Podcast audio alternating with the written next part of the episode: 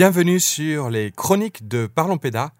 Tu as peut-être pu te rendre compte que nous n'avons pas publié depuis un mois. C'est parce qu'on a des soucis de santé. Euh, autant Elisa que moi, on n'a vraiment pas eu de chance parce que c'est tombé à peu près à une semaine près, enfin deux semaines près, euh, l'un comme l'autre. Et donc, ben, on pouvait clairement pas euh, avancer puisqu'on était tous les deux à l'hôpital. Wouhou Alors, pas du tout au même endroit, mais euh, chacun de notre côté. Et mais voilà, moi je suis ressorti et donc euh, bah, je vais continuer à pouvoir euh, faire euh, la suite euh, du programme. Donc les chroniques sont relancées, les podcasts sont relancés comme d'habitude. Donc désolé pour ce petit mois d'absence, mais nous sommes repartis avec plein de motivation et on va commencer avec donc la chronique du mois et on va parler du coup de comment bah, faire son projet pédagogique avec son équipe. Avant de commencer, bah, bien sûr, les chroniques, euh, les chroniqueurs, chroniqueuses, et on va commencer avec euh, Britney, qui va nous parler de la situation éducative dans d'autres pays, et euh, elle va prendre comme exemple celui de la Somalie. Aujourd'hui, on va parler de la Somalie, un pays dans le nord-est de l'Afrique, et de sa situation éducative. Depuis septembre 2021, je travaille avec un groupe de professeurs d'anglais en Somalie. Dans ce pays, comme dans tous les pays, ils ne sont pas contents du système éducatif. Et ils sont en train de faire tout ce qu'ils peuvent pour l'améliorer. Les autorités locales, les profs et les ONG travaillent ensemble pour améliorer la situation. Je veux partager mon ressenti sur les difficultés qu'ils ont en ce moment. Le problème le plus grave avec euh, l'éducation en Somalie concerne l'accès à l'éducation. C'est-à-dire que la plupart des enfants ne vont pas à l'école. Une étude sur le sujet montre qu'environ 20% des élèves vont à l'école. Ce sont plutôt des garçons que des filles. Les professeurs ont partagé plusieurs raisons qui expliquent pourquoi les parents n'envoient pas leurs enfants à l'école, dont je vais vous donner trois exemples. La première, c'est que c'est trop cher.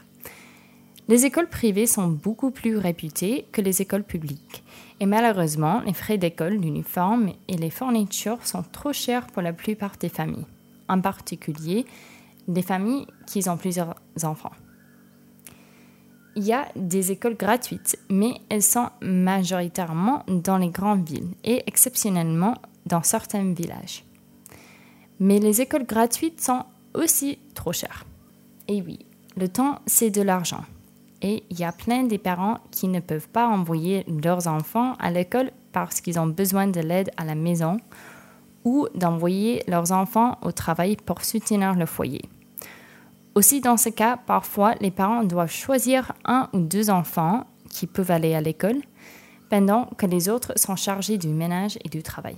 Une autre raison, dite euh, par les parents, c'est que ça n'apporte rien, donc c'est un gaspillage du temps. Les écoles sont pensées pour euh, l'enseigner des matières générales aux enfants alors que ceux-ci vont surtout travailler dans le manuel. Plusieurs parents pensent que c'est mieux de commencer à travailler plus jeune pour apprendre rapidement un métier. À l'école, les enfants apprennent des connaissances. Ajoute à cela que la plupart des parents pensent que les enfants n'apprennent rien à l'école. Par rapport à ce point, il est encore plus grave que c'est vrai. Des études ont été menées pour vérifier si euh, l'hypothèse était vraie et les résultats montraient que les élèves n'apprennent pas grand-chose à l'école. Les raisons sont multiples, mais à la base, c'est le manque de formation des professeurs et des bonnes conditions d'apprentissage qui manquent. Ces mauvaises conditions, comme parfois le manque d'eau potable et des salles de bain de mauvaises conditions, empêchent les élèves d'apprendre. Un dernier exemple, c'est le fait que c'est trop dangereux d'envoyer les enfants à l'école, en particulier pour les filles. Si le bus ne marche pas pour le voyage de retour, les parents n'aimeraient pas laisser leur fille rentrer toute seule. Et vu qu'ils travaillent, c'est compliqué de chercher les enfants à l'école. En plus, à cause des problèmes politiques, il existe beaucoup de violence dans le pays. Sur les 12 profs avec qui je travaille, deux ont vécu un bombardement de leur école. Comme tous les pays, les Somaliens ont des problèmes avec leur système scolaire. Malgré tout, ils travaillent dur pour améliorer le système pour créer un futur plus lumineux pour leurs élèves.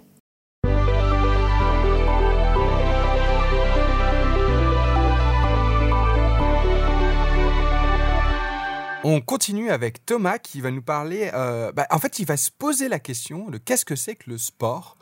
Et, euh, et, en fait, il veut s'interroger avec toi un peu parce qu'il euh, se questionne par rapport à ça au vu de ce qui s'est passé aux Jeux Olympiques. Eh bien, nous revoilà pour un nouveau billet d'humeur des Jeux originaux. Tout d'abord, avant de commencer, j'aimerais vraiment souhaiter un très très bon rétablissement à nos deux compères de Parlons Péda qui sont Elisa et Hugo qui, euh, voilà, même avec leurs leur soucis de santé, sont encore là, en train de nous préparer de beaux articles de fond, des beaux podcasts, une belle chronique de Parlons Péda. Et voilà, ça me, vraiment, je, je, je, tenais à, leur, euh, à les remercier de leur euh, présence et surtout à leur dire, voilà, bon courage à vous et bon rétablissement dans vos soucis de santé.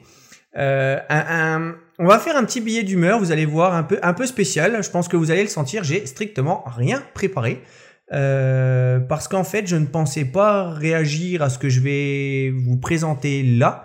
Euh, rappelez-vous, on s'était quitté sur euh, normalement une présentation. Voilà, aujourd'hui, je devais vous présenter un petit peu les jeux originaux. Kezako, qu'est-ce que c'est un petit peu que ce, concept-là? Qu'est-ce qu'on fait sur la, la, page Facebook, la chaîne YouTube des jeux originaux TV et compagnie? Mais alors malheureusement pour vous, mais heureusement pour moi, j'ai pas mal de changements. Euh, sur les jeux originaux. Et voilà, je suis tenu un petit peu à un secret professionnel en ce moment. On est en train de préparer euh, deux, trois choses un petit peu, puisque les jeux originaux d'un projet personnel sont en train de se, plonger dans mon poste actuel euh, que j'occupe de mon emploi.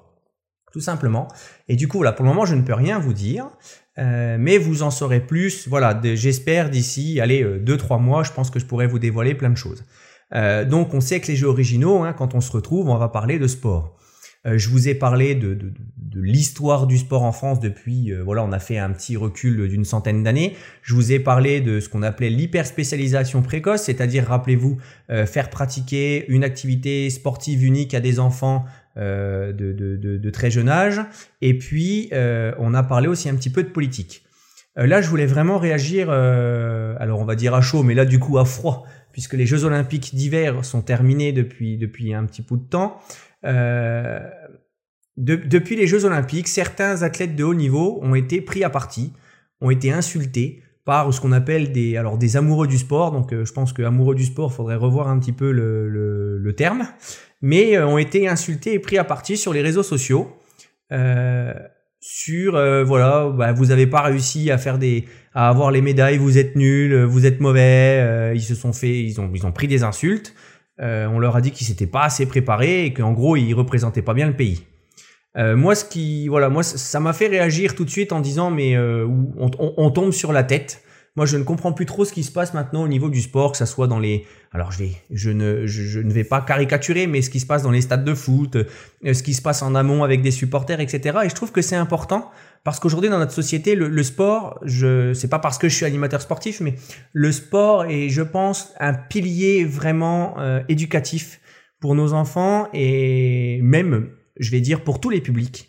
Euh, pour moi, le sport doit être un exemple, doit être aussi euh, quelque chose qui nous permet de pour moi, c'est un exutoire, c'est ce qui nous permet de se retrouver tous ensemble autour d'une pratique, qu'elle soit compétitive ou de loisir. C'est ce qui nous permet d'être bien aussi dans notre tête et dans notre corps. C'est ce qui nous permet de, de, de, de faire du lien social avec euh, un public mixte, avec n'importe qui. Enfin bref, euh, je pense qu'on est tous, on serait tous d'accord sur, sur les valeurs que porte le sport. Mais aujourd'hui, j'aimerais qu'on fasse un exercice ensemble. C'est-à-dire que euh, je vous laisse mon mail qui est les jeux originaux gmail.com. Euh, S'il y en a certains d'entre vous, euh, ça serait bien qu'on soit 5, 10, voire un peu plus, hein, peu importe, mais qu'on puisse répondre à cette question au final. Pour vous, le sport, c'est quoi? Euh, Pour vous, le sport, ça vous apporte quoi? Pour vous, le sport, qu'est-ce que cela devrait vous apporter? Ou qu'est-ce que cela devrait apporter aux, aux, différents publics que nous avons en face de nous? Parce que je pense qu'il y a vraiment aujourd'hui un enjeu de, de, de resituer des choses. vous allez voir quand je vais vraiment vous présenter le, projet des jeux originaux, la philosophie des jeux originaux, vous comprendrez pourquoi je vous pose cette question-là, euh, puisque je suis vraiment en train de travailler sur un, sur un texte, sur un texte fort, un plaidoyer. Euh, et j'aimerais vraiment qu'on réponde à cette question ensemble parce que je pense vraiment qu'aujourd'hui, il y a matière à, à, débattre de cette question, de la place du sport, de la place de l'activité physique. C'est pareil, le sport, on, euh, celui qui court le, dimanche peut, ne fait peut-être pas du sport. Pour lui, c'est peut-être simplement une activité physique de bien-être pour se sentir bien. Et puis, euh, pour répondre à un moment donné à dire, bah, je veux vivre plus longtemps, on m'a conseillé de faire du sport, euh, c'est pour ma santé, c'est pour mon bien-être, c'est juste parce que je vais retrouver des cobrins. Bref, vous aurez compris. Voilà, si on pouvait répondre ensemble à ces questions, ce qui me permettrait de, de, pour le prochain podcast, le prochain billet d'humeur, alimenter un petit peu des choses et, et vraiment euh, me baser sur le projet des jeux originaux et ce que vous, vous avez comme ressenti par rapport à ça. Voilà, euh, c'était un billet d'humeur un peu spécifique pour cette fois-ci. Euh, j'espère en tout cas que j'aurais pas fait beaucoup de E ou qu'il n'y aurait pas eu beaucoup de blanc ou de choses qui sont pas très très claires parce que c'est vrai que des fois je pars dans tous les sens. Mais voilà, là je me pose vraiment des questions moi en tant qu'animateur, en tout cas animateur sportif de terrain, en tant que sportif euh, moi, à un certain niveau, je, je me retrouve plus du tout un petit peu dans ces valeurs, euh, dans les valeurs du sport, dans ce qu'on essaye de nous montrer. Euh, et, et, pour ceux qui me suivent, juste pour un exemple, euh, si vous vous rappelez dans le podcast sur euh, l'histoire du sport en France, je vous avais parlé de, de De Gaulle qui, dans les années 60, après cette fameuse rouste aux Jeux Olympiques de Rome, si ma mémoire est bonne, euh, il avait fait un programme euh, de, d'équipement sportif où il y a eu plus de 8000 équipements sportifs qui ont été euh, qui ont été construits en l'espace d'une dizaine d'années. Et là, si vous regardez bien, pour ceux qui sont vraiment dans le domaine, le gouvernement a sorti en début d'année avec l'Agence nationale du sport un appel à projet autour de 5000 équipements sportifs de proximité. C'est-à-dire que de 2022 à 2024, ils vont financer des équipements sportifs de proximité de type euh, terrain de basket, city-stade et compagnie. Et bizarrement, euh, si vous vous rappelez aussi quand on, quand je vous ai euh, expliqué un petit peu mon, point de vue sur ce qu'avait dit Emmanuel Macron et Jean-Michel Blanquer sur les, Jeux Olympiques les Jeux Olympiques d'été, euh, et que quand les athlètes de haut niveau étaient revenus et puis qu'en gros il leur avait dit bah, en 2024 faudra faire mieux, je pense qu'on peut faire un parallèle. Parce que bizarrement, euh, en plus ça se passe en France, ils veulent vraiment avoir une belle, une belle image, une belle vitrine du sport en France, montrer que c'est, c'est, c'est les Français les meilleurs, qu'on a une belle formation. Euh, regardez, hein, années 60, ils se prennent entre guillemets une rouste et puis ben hop, on fait un programme pour avoir des équipements sportifs. Euh, Jeux Olympiques d'été 2020 ou 2021, je vous avoue que là je suis un peu perdu, mais euh, hop, on dit euh, ben, le résultat est pas terrible, va falloir me faire mieux en 2024. Qu'est-ce qu'on nous sort? Bon, je pense que c'était déjà dans les tuyaux parce que voilà, 2024, faut mettre le paquet, ce que je comprends très bien. Mais voilà, vous voyez, je pense qu'on peut faire des parallèles. Donc voilà, en tout cas, j'espère que j'aurai des réponses à cette question. Je vous rappelle, hein, les jeux originaux gmail.com euh, voilà sur la question qu'est-ce que pour vous c'est quoi le sport? Qu'est-ce que ça doit vous vous apporter en tant qu'individu? Euh, c'est peut-être pas du sport mais de l'activité physique. Qu'est-ce que vous voyez derrière? Est-ce que ça a un apport éducatif et pédagogique? Et puis voilà qu'est-ce que ça devrait apporter euh, aux enfants en termes de, de, de, de valeurs et autres hein? voilà je vous attends j'attends les mails avec impatience et on se dit au mois prochain avec j'espère une explication des jeux originaux. Je vais tout faire pour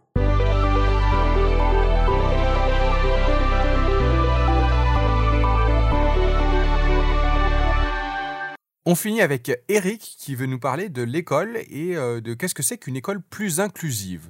Il y a quelque temps, un certain polémiste a remis en cause l'efficacité de l'école inclusive. Alors je ne m'étendrai pas sur le polémiste, sauf pour parler des effets délétères d'une telle parole, d'une telle posture, qui réside avant tout dans le fait de polariser le débat en un pôle pour ou en un pôle contre, alors que la réponse est plus complexe. En effet, il n'est plus question maintenant de poser un regard critique sur cette question sans que l'on nous renvoie à cette polémique et que l'on prenne le risque d'être associé au polémiste en question. Le point Goodwin, qui clôt toute discussion, comme un point clôt une phrase. C'est un point net, sec, qui est suivi d'un silence gêné. Le point posé à la suite du mot fin qui termine toutes les bonnes histoires, ou les mauvaises. Or, il est absolument hors de question de se laisser prendre au collet et d'étouffer toutes les remarques qui ne pourront que faire progresser l'école telle que nous la connaissons. Alors, comme beaucoup de secteurs, l'école est en crise, et ça ne date pas d'hier. démission d'enseignants et d'enseignantes, des critiques constantes qui tombent de tous les côtés, même si les enseignants et les enseignantes font de leur mieux dans une institution qui a de plus en plus de mal à faire fleurir une rose des vents dans une période où les points cardinaux, les, les pôles n'ont plus ni sens ni direction. Bon, mon but n'est pas d'écrire le projet politique de notre système éducatif. Le temps et sans doute les compétences me manquent. Il me manque également une vraie vue d'ensemble. Aussi, je vais me contenter de poser un regard critique sur cette idée d'école inclusive et de certaines des problématiques qui lui sont liées. Avant tout, c'est quoi l'école inclusive? En gros, c'est l'idée que tous les élèves, pour apprendre, doivent fréquenter les mêmes établissements. La mixité des classes étant un des moyens essentiels de progrès de chacun. Et ce, à différents niveaux, dans leur savoir, dans leurs compétences, dans leur posture, leur capacité d'empathie, etc. L'idée, c'est qu'à chaque fois que c'est possible, il faut inclure dans le groupe classe tous ces élèves particuliers qui n'accèdent pas au savoir aussi facilement que la moyenne. Avant tout, de quoi parle-t-on quand on parle de ces élèves si particuliers? Il s'agit d'enfants qui souffrent de ce que l'on appelle des troubles de l'apprentissage, de celles et ceux à qui on applique la particule de 10, DYS, ce qui veut dire qu'il y a un dysfonctionnement cognitif qui est un obstacle à un certain nombre d'acquisitions, dyslexiques, dyscalculiques, dyspraxiques, euh, qui étaient perdus sur le bord du chemin et qui, sont maintenant pris en charge depuis qu'on a démontré scientifiquement que ce n'était pas des cancres. Il y a aussi ces élèves dont le comportement et la capacité d'attention est très dispersée, celles et ceux qui rentrent dans la catégorie des troubles du comportement, comme l'hyperactivité que l'on comprend tous et toutes de travers. Un enfant agité n'est pas nécessairement hyperactif, et un enfant hyperactif n'est pas forcément tout le temps en mouvement. Ce sont surtout des enfants qui ont besoin et qui répondent à des stimuli qui ne sont pas ceux que l'on reçoit derrière un pupitre, celui, d'où vient une parole à sens unique qui distribue les savoirs comme un livreur de journaux distribue son actualité. Lancé vite fait sans savoir vraiment à qui. Il y a aussi ces enfants qui ont des capacités cognitives limitées ou qui souffrent de handicaps lourds, cécité, malvoyance, surdité, malentendance, handicap moteur, intellectuel, cognitif, ce sont des empêchements majeurs à l'acquisition de savoir, savoir-faire, savoir-être, ainsi qu'au développement éthique et sociaux. Comment on a géré ces enfants si différents jusqu'à maintenant? Alors si pendant longtemps on les a classés dans des catégories comme des imbéciles, des idiots, des cancres, des incapables chroniques, bref, des noms d'oiseaux à une époque où les oiseaux étaient dans les cages, euh, et des cases aux cages, le chemin est parfois très court, une ligne droite de l'assignation à la prison. Et à une époque, on a fini par comprendre qu'en lieu et place d'incapacité, on a affaire à des fonctionnements différents, plus lents, plus rapides, pas de la même manière, et que c'est peut-être une idée idiote d'enseigner à tous et à toutes de la même manière. Alors si dès le début du XXe siècle, des pédagogues se sont attachés à développer des méthodes différentes, on a d'abord commencé par ne rien changer. Comme quoi, même chez les gens éduqués, les progrès de nos savoirs ne s'intègrent pas à la même vitesse. Toujours est-il que depuis la fin des années 60, on a décidé d'orienter ces enfants vers des institutions spécialisées, considérant que ces enfants souffrent de handicaps spécifiques. Une éducation spécifique devait leur être dispensée. C'est ainsi que sont nés les instituts médico-pédagogiques, les instituts médico-professionnels, etc., etc. Si d'aventure on peut considérer ça comme un progrès, puisqu'enfin on s'intéresse à ces enfants, le problème reste celui des institutions. Elles engluent ces enfants et la toile institutionnelle ne relâche plus ou peu souvent ses victimes. Du coup, on a affiné les catégories, multiplié les établissements médico-thérapeutiques et éducativo-pédagogiques, ainsi que les classes où des méthodes pédagogiques spécifiques sont mises à l'épreuve, ce qui permet une certaine porosité entre les institutions et donc pour les enfants de faire des cursus à peu près cohérents, mais tout de même très marqués par leur spécificité. Mais ces établissements font l'impasse sur la dimension sociale de leur éducation. Parce que l'éducation, c'est pas seulement la qualité et la quantité des apprentissages, elle est aussi le moyen d'entrer en société, de s'émanciper et de pouvoir gagner en autonomie. Bref, de devenir un citoyen, quelqu'un qui ne se contente pas d'habiter dans le monde, mais bien d'y vivre. Qu'en est-il de cette idée de l'école inclusive? Eh bien, en théorie, l'idée de faire travailler ensemble des enfants de tous les niveaux semble porter ses fruits. Et on peut ici et là entendre que la solidarité et une émulsion mutuelle a aidé des élèves en difficulté à s'en sortir. Et les autres élèves ont pu se rendre compte des difficultés que leurs camarades rencontrent. Ils ont pu gagner en tolérance face à la différence et de s'inspirer de ces élèves qui ont su dépasser leurs difficultés pour mener une vie presque normale. Mais, parce qu'il y a un mais, il est nécessaire pour les enseignants de prendre un temps spécifique pour aider à dépasser ces difficultés, mais aussi pour travailler à l'acceptation de ces différences, surtout dans les cas où ces différences peuvent être source de moquerie et de rejet. Ce travail est autant à faire avec les enfants qu'avec les familles. Apparemment, il y a des parents qui craignent que ces inclusions ne fassent que retarder l'évolution de la classe. Une mission d'autant plus difficile à remplir que les classes se chargent de plus en plus. Il ne faut pas négliger non plus la masse des apprentissages auxiliaires, tous ceux qui sont nécessaires à ces enfants, comme par exemple des rendez-vous d'orthophonie pour un dyslexique ou apprendre le braille pour des enfants aveugles. Des acquisitions qui se font auprès de spécialistes. Pour faire bref, l'école inclusive est sans doute une excellente chose, d'autant plus qu'elle donne l'occasion à chacun et à chacune de faire preuve de plus de tolérance. Mais cela nécessite forcément que toutes les personnes intervenant auprès de l'école changent leur rapport à l'école. Mais surtout qu'au niveau de la société, et on ne va pas se mentir au niveau politique, on repense complètement ce qu'est l'école. Alors est-ce que c'est que de l'instruction Ou ce à quoi on se forme au-delà de ça Comment intégrer les formes de pédagogie alternative à l'enseignement Parce que dans ces formes, il y a en plus d'une méthode une autre vision de la société, de la place de l'enfant, de son pouvoir d'agir sur son environnement. Il y a surtout une autre vision de l'enfance comme des êtres à part entière et pas seulement des adultes en devenir soumis aux dictats du monde des adultes.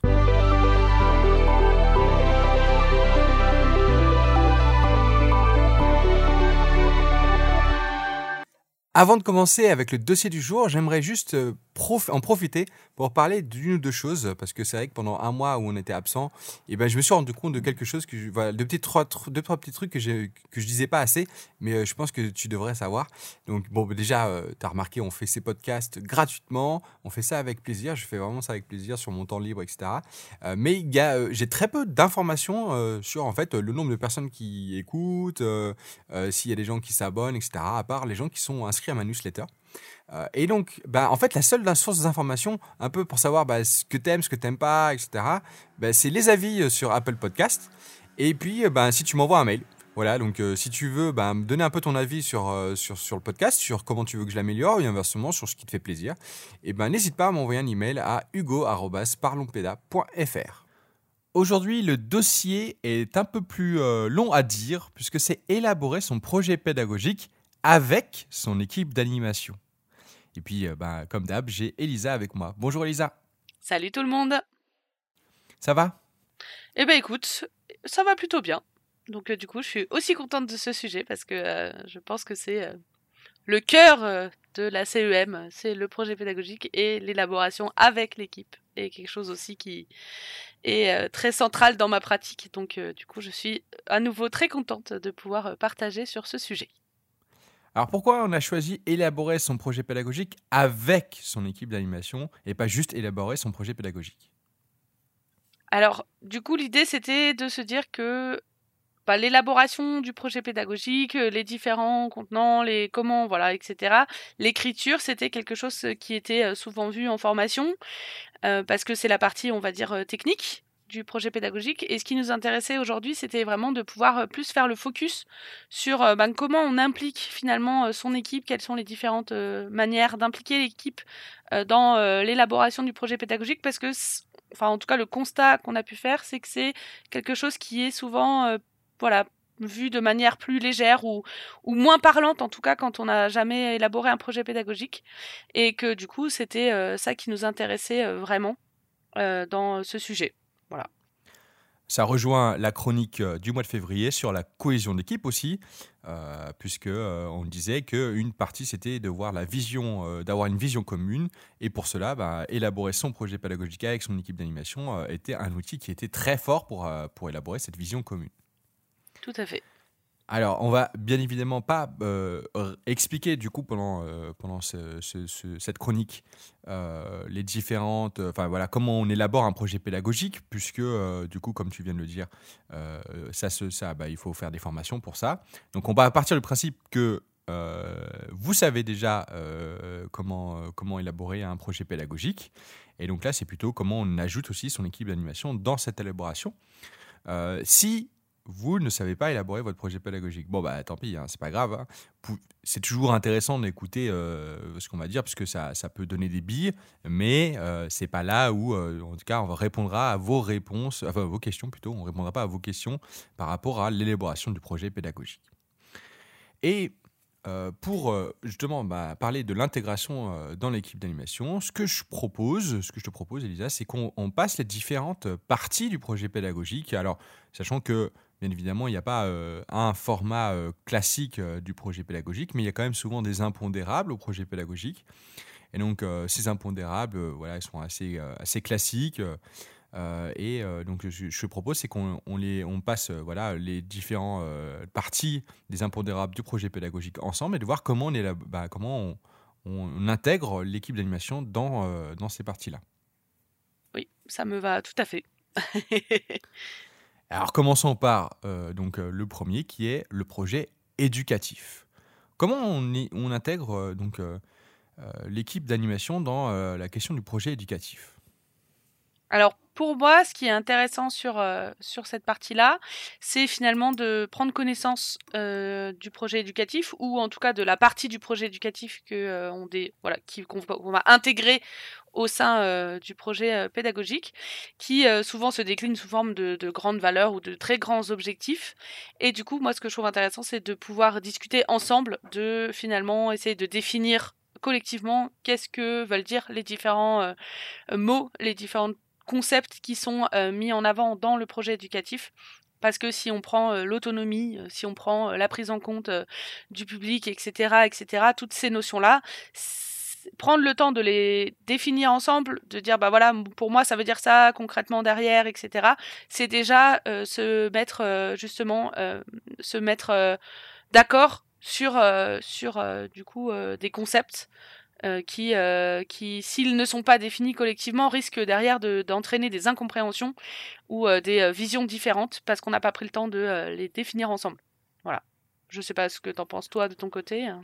Je te, rejoins, je dirais même que, voilà, là où là où ça peut être intéressant, c'est aussi de savoir quel bout de, du projet éducatif vous allez vous allez récupérer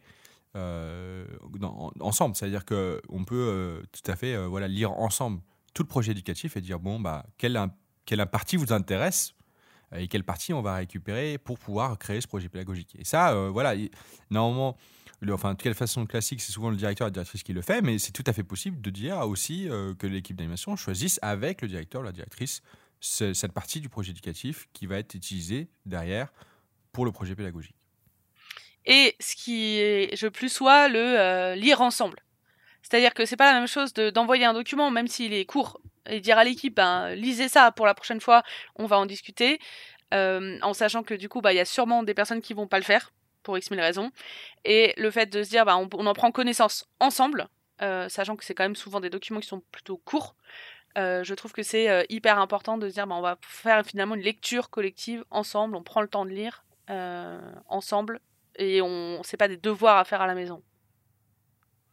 Le deuxième item, c'est le projet de direction. Comment on intègre l'équipe d'animation au projet de direction? Alors, sur le projet de direction, si c'est pas clair pour vous comme notion, euh, je vous remettrai euh, en lien euh, du coup dans le dans l'article de cette chronique, l'article que j'ai écrit sur sur ce projet de direction. Voilà, donc bah pour moi c'est un petit peu entre guillemets comme le projet éducatif, c'est-à-dire les intentions du directeur, de la directrice, ses valeurs personnelles, ce qui la personne ou l'équipe de direction a envie de mettre en avant, c'est de permettre à minima à l'équipe d'en prendre connaissance et je trouve ça vraiment intéressant de pouvoir expliciter euh, ce que moi je mets derrière. Alors c'est peut-être plus euh, le directeur, la directrice, l'équipe de direction qui va là expliciter euh, quelle est sa vision des choses, puisque le projet de direction c'est vraiment la vision de la direction. Mais le fait de vraiment pouvoir dire, bah, je, je vais partager ça avec mon équipe, je vais leur demander si c'est clair pour eux, euh, voilà, d'être dans, dans un espace de discussion pour pouvoir euh, vraiment pouvoir dire, bah voilà, est-ce que c'est parlant pour vous, est-ce que c'est clair, est-ce qu'il y a des zones euh, d'incompréhension, euh, puisque du coup, euh, c'est bah, d'une manière ou d'une autre, l'équipe entre guillemets doit s'en saisir, doit le comprendre, si on veut que ça ait eu, que ça ait un impact et une pertinence. Et donc de pouvoir vraiment voilà prendre le temps encore une fois, c'est prendre le temps. Ça va beaucoup revenir dans, ce, dans cette chronique, c'est prendre le temps. prendre le temps de vérifier que c'est clair et éventuellement d'aller affiner son propre projet de direction s'il y a des éléments qui finalement s'avèrent ne pas être compréhensibles ou assez, assez concrets. Quoi. Je, te rejoins. Dans l'idée, l'équipe d'animation, n'est pas là pour, pour faire modifier le projet de direction des directeurs directrices, mais c'est plutôt, il va être là comme un retour. Là où souvent, quand on est euh, face à la feuille blanche, en disant bon, euh, allez, il euh, faut que j'écrive un projet de direction, qu'est-ce que je peux mettre dedans, etc. Eh ben, l'idée, c'est de pouvoir bah, déjà discuter à l'avance, avant voilà, de poser quoi que ce soit sur le papier, avec l'équipe d'animation, en disant bah, voilà, c'est ça plutôt mes valeurs, etc. Et de voir bah, comment, comment l'équipe elle, elle, répond à ça en disant bah, ouais, je comprends pas, c'est pas clair pour moi, ou qui pose des questions. Et donc, ça, juste d'avoir, comme tu dis, ce, ce, va-et-vient, eh ben, ça peut permettre aussi de mieux structurer le projet de direction derrière pour le directeur la directrice. Et ça peut être aussi de la même. Enfin, là, on peut être sur euh, le projet de direction de la même manière. On peut très bien imaginer, du coup, euh, quelque chose qui soit, euh, qui s'appellerait le projet de l'équipe, c'est-à-dire vraiment également impliquer les animateurs, les animatrices dans, ben, qu'est-ce que vous, vous auriez envie de mettre en place comme valeur personnelle, de mettre en œuvre comme valeur personnelle dans ce projet pédagogique, c'est aussi quelque chose qui peut être, on va dire, ajouté ou complété pour voilà pour pour voilà se dire on a vraiment une base qui est commune qui est choisie par tous où chacun et chacune a pu donner son avis et son application pour l'avoir déjà fait l'avoir déjà expérimenté. Alors en effet ça prend du temps ça c'est clair. Euh, néanmoins, c'est quelque chose qui est vraiment très intéressant de euh, voilà, de vraiment permettre euh, à l'équipe d'animation, on va dire, de même élaborer la base, le terreau de ce qui sera ensuite bah, la partie plus concrète du projet pédagogique. Donc là, on a choisi un bout du projet éducatif qu'on va mettre en place. On a un projet de direction, le projet d'équipe euh, donc qui sont euh, à chaque fois donc des valeurs différentes ou des valeurs communes, mais en tout cas euh, voilà des, des projets différents. Et l'idée c'est de les rassembler tous autour des objectifs pédagogiques. Et donc à ce niveau-là, comment on intègre l'équipe d'animation dans les objectifs pédagogiques?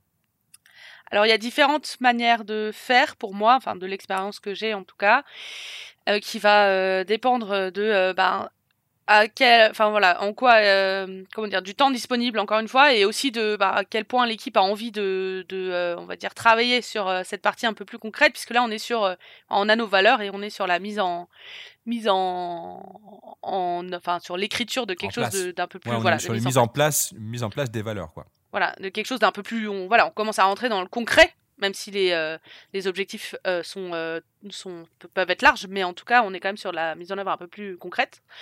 Et donc, du coup, ben, pour ça, on peut, alors en fonction de, de l'envie aussi de l'équipe, parce que là, il faut vraiment que l'équipe ait envie, parce que c'est quelque chose d'assez technique, mais de pouvoir avoir, enfin, moi, je sais que je le fais, par exemple, avec des stagiaires alors qui seront des futurs directeurs et directrices, mais d'avoir une liste, par exemple, de verbes d'action euh, qui peuvent être utilisés euh, du coup euh, pour écrire ces objectifs pédagogiques et puis ben, finalement essayer de les, déterminer ensemble, de les écrire ensemble, de voilà, de, les affiner ensemble. Je sais pas si voilà, je c'est ça, ça peut être comment dire ça peut être compliqué parce que du coup c'est euh, voilà comme dit c'est quelque chose d'un petit peu plus technique. Euh, mais euh, c'est aussi l'assurance de se dire bah on va vraiment dans la même direction dans ensuite ce qu'on va mettre vraiment en œuvre concrètement. D'ailleurs, il y a Britney qui, sur, le, sur, sa, enfin, sur la chronique de novembre, justement, a, parlé de, de, tout un, lexique, un lexical de, de mots euh, qu'on peut utiliser, euh, qui, sont, euh, qui sont au niveau des questions éducatives.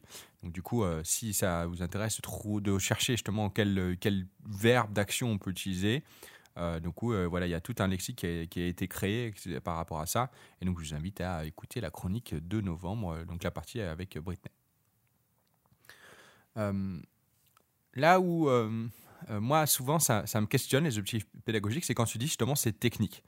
Pour moi, justement, tu vois, euh, je pense que l'écriture, euh, l'écriture peut être technique, mais dans la réalité, c'est pas si technique que ça. C'est, tu vois, euh, les objectifs, c'est genre, qu'est-ce qu'on veut faire, quoi? Qu'est-ce qu'on veut faire, comme tu dis?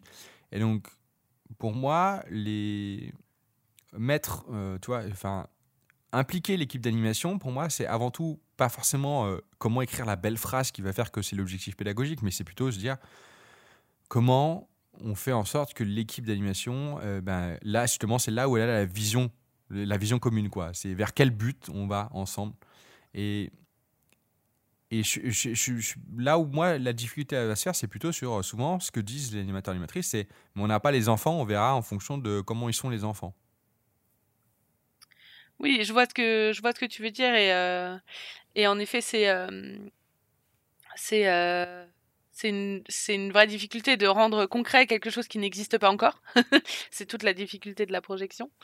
j'ai envie de dire là-dessus, il faut pas, on va, on va, on va en parler après, mais il faut pas hésiter à, euh, pour moi, entre les objectifs pédagogiques, puis ensuite les moyens et le projet de fonctionnement qui est vraiment le concret du, du, euh, de ce qu'on va faire, euh, il ne faut pas hésiter à faire un ascenseur, c'est-à-dire dans le sens, un ascenseur qui va dans les deux sens, c'est-à-dire se dire, ben voilà, quel est notre but général, qu'est-ce qu'on a envie, on va commencer à réfléchir aux moyens, etc. Et ensuite, on va remonter en arrière pour voir si ça correspond toujours, pour qu'il y ait une vraie cohérence entre les objectifs jusqu'au fonctionnement.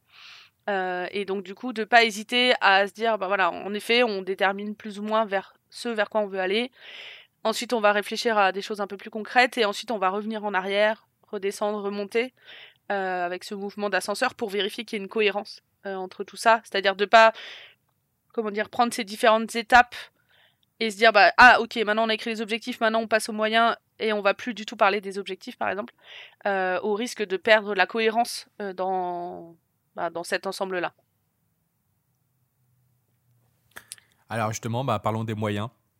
Euh, là où des fois même le directeur, la directrice, c'est compliqué de l'intégrer, euh, tu vois, dans, ça, comment on peut intégrer euh, l'équipe d'animation alors là-dedans? Et ben alors, ce qui est, euh, ça, ça, fait référence du coup un petit peu, enfin notamment sur euh, donc les différents types de moyens, hein, les moyens humains, les moyens financiers, euh, etc., les moyens matériels. Et du coup, du coup, c'est là où ça fait référence un petit peu à la chronique du coup, je crois, du mois de janvier où on a parlé un petit peu de budget d'argent.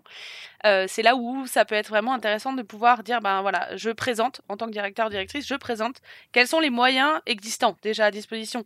C'est pouvoir dire, ben voilà, on a bien conscience que on est tant dans l'équipe on a bien conscience que euh, on a euh, tel moyen financier, etc. Éventuellement des moyens matériels déjà existants et les locaux qui sont aussi hein, des moyens forcément. Voilà, euh, s'assurer que tous ces différents types de moyens soient le plus clair possible pour l'équipe. C'est-à-dire même si on a l'impression que tout le monde connaît les locaux ou tout le monde sait qu'on est X dans l'équipe, le fait de pouvoir le reposer de manière un petit peu, euh, on va dire, froide, de dire, bah voilà, je vous rappelle qu'on est temps, éventuellement, pourquoi pas de donner déjà des compétences existantes au sein de l'équipe ou s'il y a des intervenants extérieurs, pouvoir rappeler ça, euh, c'est euh, rendre, c'est rentrer dans le concret. C'est que ça commence à rentrer dans le concret et ça permet que tout le monde, être sûr que tout le monde est au même niveau d'information. Notamment sur la question du budget, qui est souvent, bah, finalement, on n'en parle pas tellement mais pouvoir dire ben voilà vous voilà pour info le budget c'est ça ça représente ça enfin voilà d'essayer de rendre les choses un peu concrètes. On passe aussi donc à le dernier item qui le, la dernière partie du projet pédagogique qui est d'ailleurs celle qui prend le plus de place en général le projet de fonctionnement comment on intègre et c'est là où je pense que c'est le plus facile souvent comment on intègre l'équipe d'animation là-dedans alors, c'est le plus facile et c'est sur. Enfin, le plus facile, je ne sais pas si le mot facile me convient, mais en tout cas, c'est, c'est le plus évident. Dans le sens où le projet de fonctionnement. Voilà, le plus le projet de fonctionnement, c'est ben voilà, c'est le concret, le dur, le qu'est-ce qu'on va faire, etc. Moi, ce que je trouve vraiment intéressant sur le projet de fonctionnement, en tout cas, c'est comme ça que euh, je le pratique, c'est de pouvoir se dire, ben là, c'est voilà, c'est l'équipe, c'est eux qui vont mettre en œuvre ce projet de fonctionnement de manière concrète dans leur euh, boulot d'animateur, d'animatrice. Et donc, comment est-ce qu'à un moment donné, je permets euh, que ça soit vraiment eux qui prennent une part active à la décision, euh, voire qui prennent la décision seuls? Alors, quand je dis seul, ça, on peut se poser en animateur, animatrice de débat ou de pouvoir réfléchir, bien sûr c'est pas être euh, absent dans le sens de ne pas être là, mais c'est euh, vraiment permettre euh, à l'équipe de pouvoir choisir le concret de ce qu'elle veut, de ce qu'elle voudrait essayer, en tout cas expérimenter, parce qu'encore une fois c'est une projection.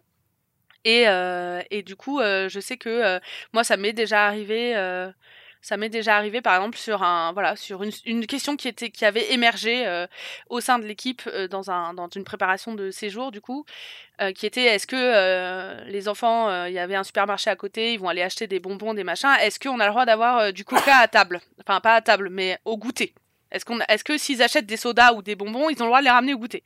Et il y avait vraiment, voilà, des avis très différents au niveau de l'équipe et euh, du coup on a vraiment pris le temps euh, de débattre. Moi j'ai dit bah moi je me positionnerai pas sur mon avis personnel en tant que personne. J'ai vraiment envie de vous laisser débattre, discuter, prendre une décision commune que j'ai accompagnée en tant qu'animatrice de débat et aide à la décision, mais je me suis vraiment effacée dans la décision. Alors ça peut paraître un détail, mais ça a vraiment, je pense, permis euh, de, euh, de, créer quelque chose de l'ordre justement de la cohésion d'équipe, de la dynamique d'équipe, parce que, eh ben, il y a, voilà, c'est aussi dans les temps d'échange et de débat qu'on crée, euh, on crée quelque chose. Et comme c'était une décision qui a vraiment été prise par l'équipe sans intervention, on va dire extérieure, dans le sens c'est la direction qui décide, et eh ben ça donne aussi une, une autre manière, ça permet, je pense, aux animateurs, aux animatrices de se saisir autrement euh, du fonctionnement et de comment dire si à un moment donné il y a quelque chose qui fonctionne pas euh, et ben ça va pas être c'est plus enfin ça va permettre plus facilement de pouvoir se dire bah ce qu'on avait prévu ça marche pas. Comment on fait pour le changer? Euh, plutôt que ah bah c'était la décision c'était la direction qui a décidé et donc c'est un peu extérieur à nous. Je sais pas si je suis claire. De ce que je comprends en gros, ce que, tu, quand tu intègres, euh, ce que tu intègres dans le projet de fonctionnement, c'est aussi les, euh, les, négociables et les non, négociables au sein de l'équipe. Oui, oui, oui, c'est ça. Enfin, c'est aussi, euh, on arrive dans le concret, dans le dur, et c'est là où on peut voir, on peut être d'accord, on est tous d'accord souvent, enfin tous d'accord se mettre d'accord sur des valeurs ou sur des objectifs entre guillemets c'est un peu facile parce que du coup c'est pas très concret. Mais quand on rentre dans le dur dans le concret justement qu'on va se dire ok maintenant comment on met ça en œuvre de manière euh, de manière réelle et eh ben c'est là où en effet on peut avoir des des ben, des dissensions enfin des pas pas forcément des dissensions mais en tout cas des des manières de voir différentes. Et c'est là où c'est ah. vraiment intéressant. Là où je voulais aller un peu plus loin c'était dans le sens où du coup, ça, c'est une partie pour moi du projet de fonctionnement. C'est, comme tu dis, c'est le, négociable, non négociable. c'est parce que tu prenais cet exemple-là, euh, du coup, pour permettre. Et c'est vrai que dans le projet de fonctionnement, il n'y a pas que ça. Il y a aussi euh, l'organisation, euh, tu vois, autant des, lieux que, des espaces que, que du temps. il y a aussi, comme tu dis, la gestion du pouvoir, dans le sens où qui, qui décide de quoi, tout ça. Euh, c'est vrai que, comme tu dis, c'est du concret, etc. Mais forcément, du coup, on va pas forcément réfléchir de la même manière euh, la, discussion sur justement les, euh, les, questions du négociable, non négociable, que l'organisation du petit déjeuner, quoi. Oui. oui, bien sûr. Du coup, comment, enfin, j'ai la sensation que c'est vrai que c'est, c'est plus évident, comme tu dis, et pas plus facile, c'est plus évident de euh, de discuter avec les équipes de ce qui est négociable et non négociable parce que c'est ce, qu'on, qui donne l'impression que c'est ce qui rassure l'équipe aussi. Tu vois, c'est-à-dire du coup, on a besoin de rassurer l'équipe. Donc, on a besoin à un moment de parler tout de suite des interdits. Euh, pour que comme ça l'équipe se dise bon euh, là on est en capacité de travailler parce que du coup on a posé ces règles là en gros et on va les poser avec les enfants ou voilà on s'en fout de ces règles là alors que par contre euh, la, question, euh, tu vois, de savoir euh, si c'est les enfants qui décident des activités ou si c'est les animes qui, qui imposent les activités, c'est moins grave. Pour, enfin, en tout cas, j'ai l'impression que c'est moins grave pour l'équipe d'animation de décider de ça, alors que pourtant, pour moi, c'est ça qui est le plus important, tu vois. Hmm. Oui, c'est bah, c'est-à-dire que quand, euh, quand on est animateur, animatrice, alors en fonction de son expérience aussi et de son vécu, mais euh, il y a parfois des choses qui nous paraissent euh, bah, en début de, on va dire entre guillemets, en, début d'expérience, des choses qui vont nous paraître hyper importantes, notamment les activités. Là où avec l'expérience, au bout d'un moment, on se rend compte que les activités entre guillemets c'est la partie facile et qu'il y a des enjeux ailleurs qui sont bien plus importants. Enfin pour moi là où j'en suis aujourd'hui. Hein, mais tu penses à la vie quotidienne par exemple? Je pense à la vie quotidienne, mais je pense aussi à la question de de, euh, de la comment dire comment ces activités elles sont créées, comment est-ce qu'à un moment donné on implique les enfants. Alors moi c'est ça qui m'intéresse, hein. mais comment est-ce qu'on implique les enfants dans la création de ces activités? Comment est-ce que je gère ma frustration?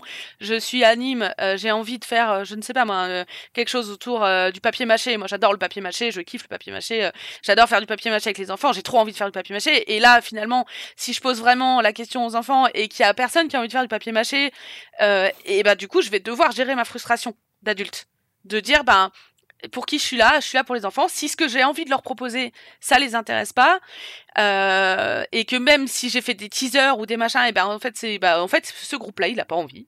Euh, comment est-ce que, euh, enfin c'est hyper facile de dire, bah je le ferai quand même parce que c'est mon pouvoir en tant qu'adulte. Et par exemple sur ces voilà sur des questions, ces questions-là. Tu dévis totalement du, du sujet. Non, ben non non dans le sens non mais pour oui et non.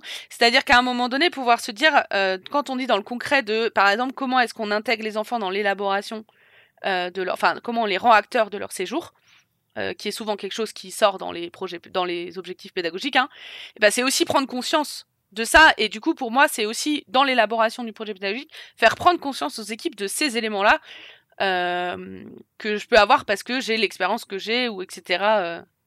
voilà, pour moi, c'est aussi ces enjeux-là qui se, qui se jouent dans l'élaboration du projet pédagogique. Je sais pas si, du coup, je sais pas si j'ai été clair ou pas, mais. Euh.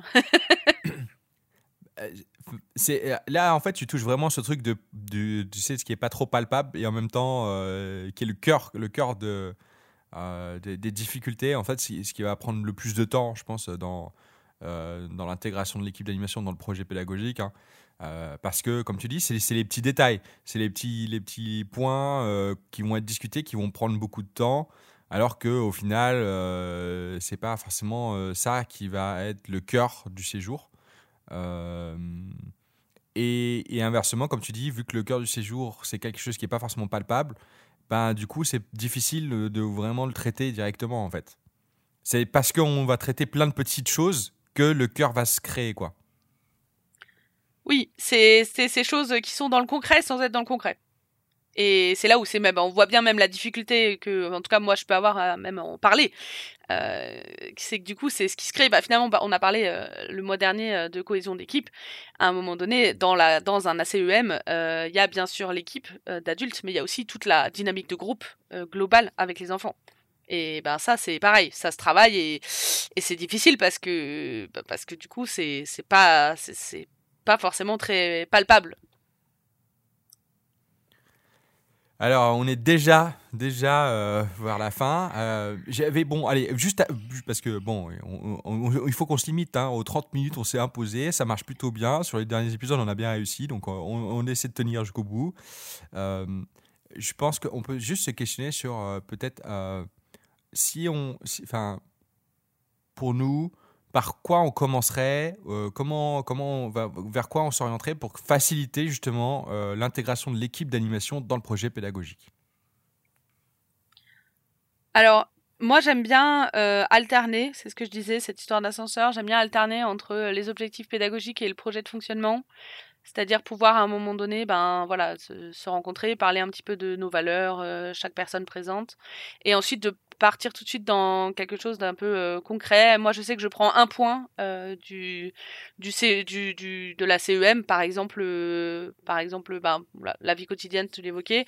C'est-à-dire, ben voilà, dans la vie quotidienne, comment est-ce qu'à un moment donné, on intègre toutes ces valeurs et on va discuter pendant un certain temps de de la vie quotidienne et du voilà du concret sur le projet de fonctionnement euh, et ensuite, on va peut-être revenir en arrière pour voir, voilà, est-ce que ça correspond finalement ce qu'on a décidé ou ce qu'on a projeté, est-ce que ça correspond à ce qu'on s'est mis d'accord. Mais moi, j'aime bien couper le, la CEM en morceaux, on va dire, avec des grands items euh, qui permettent de, voilà, la vie quotidienne, les activités, euh, telle chose, telle, telle chose, les, les réunions d'enfants, les, etc., etc.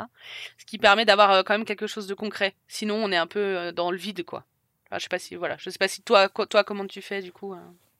Euh, alors moi j'avoue que j'ai un peu, euh, je, fais un peu deux choses différentes. Je fais euh, justement un, jonglage d'abord entre le projet éducatif, le projet de direction, le projet d'équipe et les objectifs pédagogiques. Je fais beaucoup un premier jonglage par rapport à ça. Puis après je fais un deuxième jonglage entre les objectifs, les moyens et le projet de fonctionnement. Et du coup, les objectifs pédagogiques, du coup, au final, tu vois, c'est un peu l'encre entre les deux, entre les deux parties. Mm. en tout cas, c'est comme ça que moi j'y arrive. c'est vrai qu'il n'y a pas forcément, comme tu dis, de, de solution toute faite. Euh, par rapport à ça, mais, euh, je trouve que depuis que je fais ça, moi, ça fonctionne plutôt bien. En tout cas, euh, j'ai la sensation que les objectifs derrière qui sont posés, le projet de fonctionnement qui est posé, répondent aussi à, une demande de l'équipe de, poser des choses. Quoi. Parce que, comme on le disait aussi sur le, pendant le recrutement, chaque individu qui vient sur un projet, ils viennent aussi parce qu'ils ont envie de travailler, ils ont envie d'être dans un projet, de s'intégrer dans un projet, etc. Et donc j'ai l'impression que ça fonctionne plutôt bien comme ça. Oui, oui, oui. Enfin, je plus sois totalement euh, ce que tu dis. Pour finir, je te propose deux, petits outils rapidement. Euh, alors, c'est euh, des outils pour un peu à la fois l'aide donc pour l'écrire le projet pédagogique et, et aussi donc pour pour avoir des réunions d'équipe en amont. Alors, c'est plus vraiment orienté plus pour des équipes qui ne peuvent pas euh, se voir en réel euh, de façon générale euh, en amont de l'accueil collectif éducatif de mineurs. et donc c'est plus pensé justement quand on est, on doit passer par Internet. Alors c'est vrai qu'il y a Zoom, machin, etc. Moi je trouve que Discord est un outil alors qui fonctionne plutôt bien. Maintenant pas mal de gens commencent à, le connaître. je l'utilisais avant que Covid soit passé, donc du coup, je trouve qu'il fonctionnait déjà bien. Alors, moi, ce que j'aime bien dans l'idée, c'est que ça intègre à la fois euh, donc, euh, les, questions euh, du son, donc ce qui permet de faire des réunions, et puis en fait l'idée qu'il y ait plusieurs salons, ce qui fait qu'on peut avoir des mini-réunions, des temps de travail, ça permet vraiment de, cloisonner, etc. Et l'écrit, qui pour moi est beaucoup plus présent, là où pour moi Zoom, on est plus sur l'idée de on voit les gens, etc. Et, et au final, j'ai la sensation que que le visio est plus vecteur de stress qu'autre chose. Là, on enlève justement le côté euh, caméra. On n'est plus que sur euh, de l'oral et euh, l'idée c'est qu'on discute quoi. On est plus dans une discussion et on partage. Et donc l'écrit sur le Discord, en tout cas, nous on l'utilise beaucoup plus comme chose qui, acte, tu vois, qui, pose des choses. Je pense que toi d'ailleurs, tu, tu utilises à peu près la même manière de, de ce que de, de souvenir de ce que j'ai. Et le deuxième outil, c'est Evernote, qui est un outil de notes pour ça que ça s'appelle Evernote. Euh, et euh, là où moi je trouve très très utile, c'est surtout qu'il il permet, euh, bon, à la fois de faire des notes assez classiques, hein, ça c'est voilà, mais de récupérer du coup des sites internet, tout ça, plein de choses directement sur la même plateforme et des PDF, etc. Ce qui fait que par exemple, je veux, je veux écrire mon projet PLA. Et puis là, euh, du coup, je veux récupérer euh, les infos de mon équipe d'animation. Euh, ben, ils m'envoient chacun un peu leurs idées, etc. par doc. Hop, tout ça, c'est récupéré au même endroit. j'ai le projet éducatif au même endroit. Et en fait, tout est un peu centralisé, ce qui permet bah, derrière de ne pas se perdre. Il y a deux, trois trucs que j'ai vus, des ressources je sais pas, sur tel, euh, tel ou tel pédagogue que j'ai envie de récupérer euh, via tel site internet. Euh, hop, c'est très simple. donc, je, collecte tout ça et, donc je peux centraliser derrière, écrire mon, mon projet pédagogique. C'est pas pour directement l'écrire, mais c'est plus pour avoir des notes derrière pour pouvoir écrire le projet péda. Eh ben, merci pour ces outils. merci aussi à toi pour venir encore une fois. Et eh ben, avec plaisir. Et ben, je te dis à dans deux semaines. Et eh ben oui, à bientôt.